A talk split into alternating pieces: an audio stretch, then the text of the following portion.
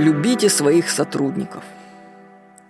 Ричард Брэнсон, ну, известный предприниматель, говорил, как руководство относится к сотрудникам, так они относятся к клиентам. Сотрудники, я вам скажу, это проекции подсознания своих руководителей. Поэтому, если вы начальник и вам не нравятся ваши подчиненные, то проблема, скорее всего, в вас. Потому что вы выбрали этих людей, и вы им своим примером показали образец работы. Измените себя, изменится ваш персонал. Вот показательная история Дэна Кеннеди. Однажды к нему обратился директор одной фирмы с жалобой, что его сотрудники постоянно затягивают сроки выполнения работ. Дэн вызвался решить проблему и договорился с клиентом, что тот его заберет на следующий день из дома в 9 утра. И они вместе поедут смотреть фирму. Когда настало 9 утра, за Дэном никто не заехал.